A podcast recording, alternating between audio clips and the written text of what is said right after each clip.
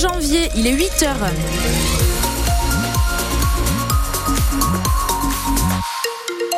Le journal de 8 heures qui vous est présenté par Thibaut Vincent. 14 janvier et autour de 14 degrés par là. Bien joué. Franchement, trop fort. Quelques éclaircies ce matin dans le ciel du Pays Basque. Et puis ensuite, c'est les nuages qui vont venir s'installer dans le ciel. Et puis côté température, effectivement, il y aura du 14 degrés, mais également du 17 degrés selon où vous vous trouvez au Pays Basque.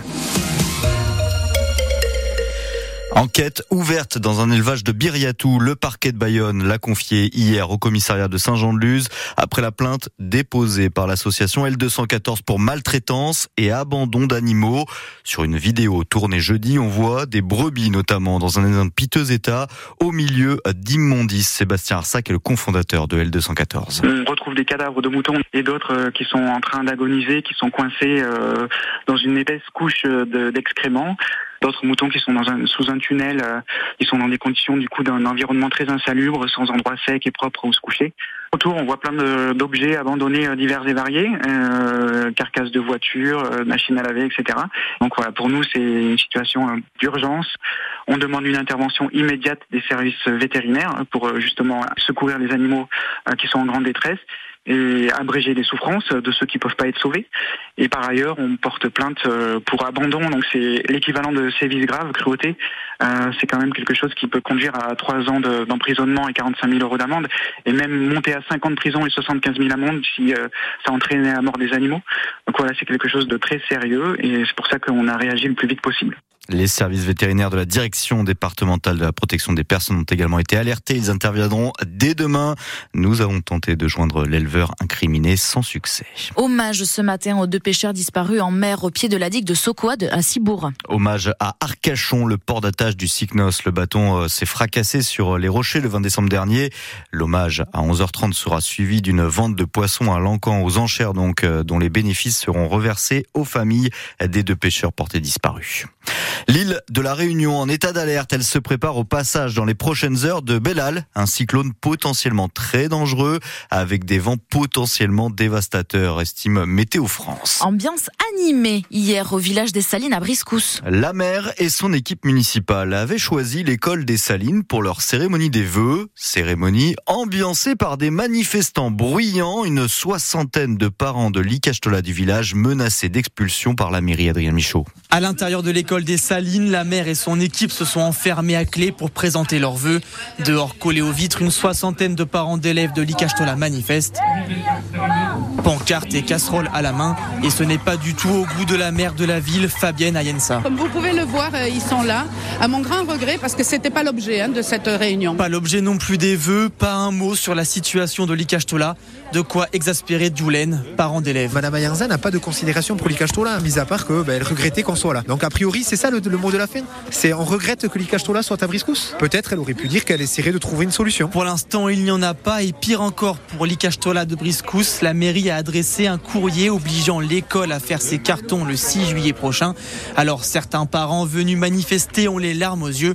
Marie, mère d'un petit garçon et d'une petite fille, garde encore espoir. Nous, ce qu'on veut, en fait, c'est euh, une solution pour des enfants, parce que c'est des enfants qu'il y a au milieu, c'est l'innocence en fait, et c'est eux qui payent. Ce qu'il faut, c'est renouer le dialogue en laissant de côté les soucis des adultes pour en fait avoir un avenir scolaire pour nos enfants. Et à la fin de la manifestation, certains adjoints à la mairie de Briscou se sont engagés à rétablir le dialogue. Une réunion devrait avoir lieu entre les deux camps prochainement.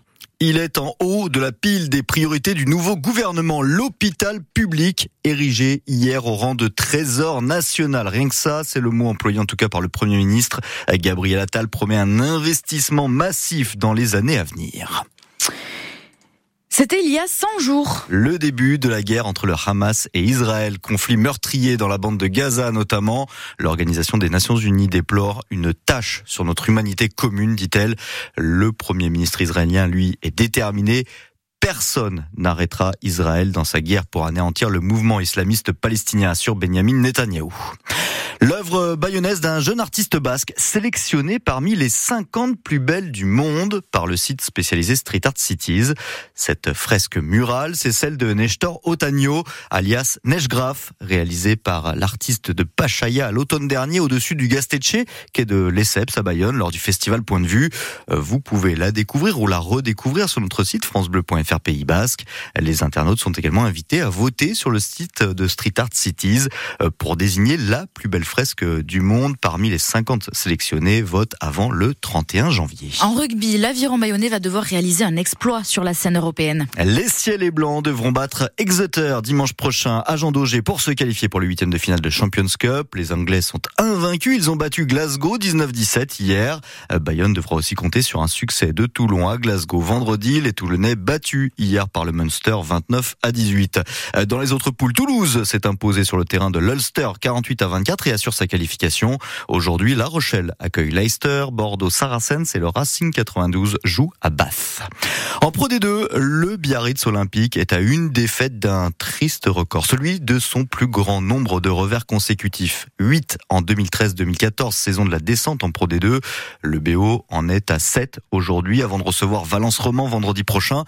Pourtant, et pourtant, les Biarros semblent aller mieux, éclaircis dans le jeu vendredi dernier. Thomas Vinclair, notamment en seconde mi-temps lors de la courte, très courte même défaite à Nevers, 29-27. Une deuxième mi-temps presque parfaite, avec un BO conquérant, dominant, des joueurs concernés et investis. Un état d'esprit retrouvé, souligne l'arrière Gervais Cordin. Il n'y a rien à dire sur euh, l'engagement, sur... Euh l'intensité qu'on y a mis. On ramène un point, peut-être qu'on aurait pu ramener plus, mais euh, au-delà vraiment du, du, point, moi ce que je vais retenir, c'est l'état d'esprit de, de l'équipe ce soir. Performance qui pourrait pousser le staff à relancer des joueurs de cette équipe bis. Pour sa première cette saison, Mahafou a fait forte impression. Repositionné en pilier gauche, Kylian Taoufifenois a été omniprésent. Deuxième mi-temps, grattant des ballons, marquant un essai.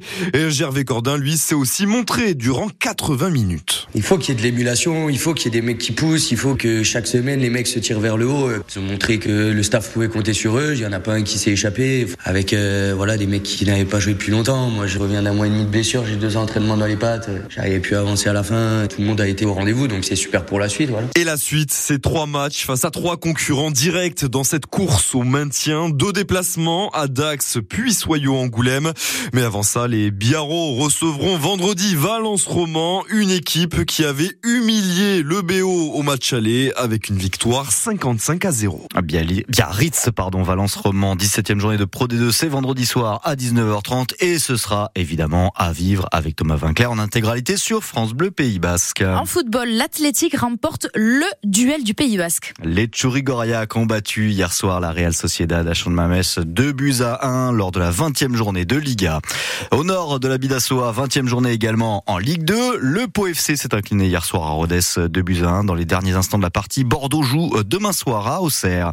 Et puis en National 3, Anglette enchaîne un septième succès consécutif. 3 buts à 2 hier contre Colomiers. Les Jeunets consolident leur première place au classement. Cet après-midi, l'aviron bayonnais joue à Perpignan-Saint-Estève chez la Lanterne Rouge à 15h. Enfin, match de prestige cet après-midi au stade Didier Deschamps à Bayonne avec la venue de l'AS Monaco, ou plus exactement de ces jeunes de moins de 18 ans qui affrontent ceux des Croisés de Bayonne pour les 32e de finale de la Coupe Gambardella dont Monaco est tenant du titre. Coup d'envoi de la rencontre à 14h30.